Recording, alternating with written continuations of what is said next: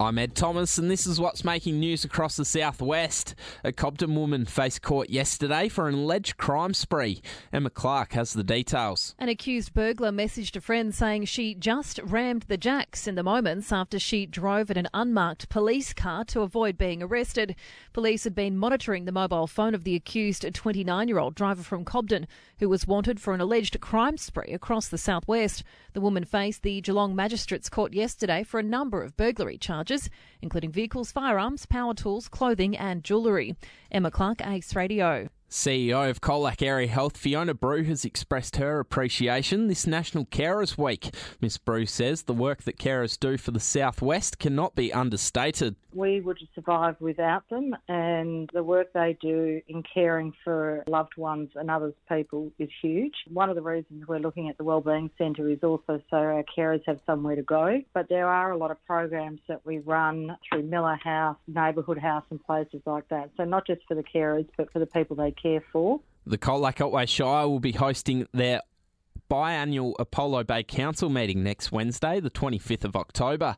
The meeting's set to be held at the Bowls Club in Moore Street. CEO Anne Howard says the recent sale of a former kindergarten site will be hot on the agenda. The council meeting will have actually a fairly full agenda. We know the community is really interested in the sale of 26 McLaughlin Street, and that's a matter council and the community have been discussing for many years. But we know that that will be an item that the community will come and talk to our councils about, I'm sure. Southwest Healthcare has been named as a finalist in the Victorian Healthcare Awards. The health service has been nominated across three categories, including the Premier's Medium Sized Health Service of the Year, the Keeping the Community Safe and Well, and Creating a Sustainable and Climate Resilient Health System categories. The winners of the 2023 Victorian Healthcare Awards will be announced on the 16th of November and presented by the Premier and Chief Health Officer in Melbourne. Award categories are peer reviewed and judged by a panel of healthcare experts and practitioners. The Victorian Government is giving Southwest families a chance to access high quality toys and equipment for children. Daniel Brewer reports. An investment of $1.9 million will establish eight new toy libraries and support around 135 existing not for profit toy libraries with grants of up to $10,000 made available. Funding can be used for educational toys, books, equipment, and learning resources. Applications for the first round of grants close on Sunday, the 19th of November, and further details can be found on our website.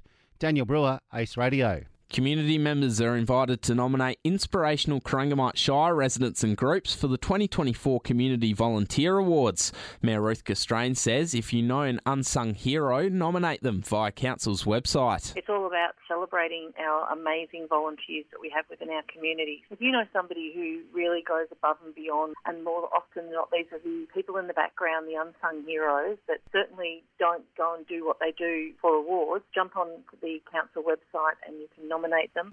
Sport for Swain and McCabe, the farm machinery specialist. Geelong Football Club has announced that Cobden export Gary Rohan has signed a one year contract extension to remain at GMHBA Stadium until at least the end of next season. Joining the Cats from the Swans in the 2018 trade period, Rohan has played 86 games for Geelong, kicking 111 goals. Rohan has established himself at Geelong as a mobile forward with blistering pace and reliability in front of goals. He has also been the Cats AFLW development coach during the 2023 season. South Colac have announced Ben Cox has recommitted for season 2024. Cox spent most of last year on the sidelines, but says he's been given the all clear from the powers that be. Bad year, just injured most of the year with a hammy, and then a bit of a uh, freak accident with teammate tooth going into my knee and put me out for the year. So that was a bit of bad luck. I have missed it, and I actually thought I was done, but uh, actually sat down, had a bit of a thought to myself, and wanted to go again, but just had to get it past the missus. Spoke to a few boys, and that have spoke to Brad, and everyone's keen to sort of get back into it once the break's over, and yeah, Tuesday saw round three of CPA midweek pennant bowls take place around the region. Colac were too good for Camperdown Golf, defeating them 73 shots to 54. Winchelsea have knocked off Apollo Bay 87 shots to 49. Central won in a nail biting contest, defeating City 74 shots to 69. And Cobden beat Simpson at Simpson, winning 72 shots to 59. Round three of CPA weekend pennant bowls will take place this weekend. That's the latest in local news and sport.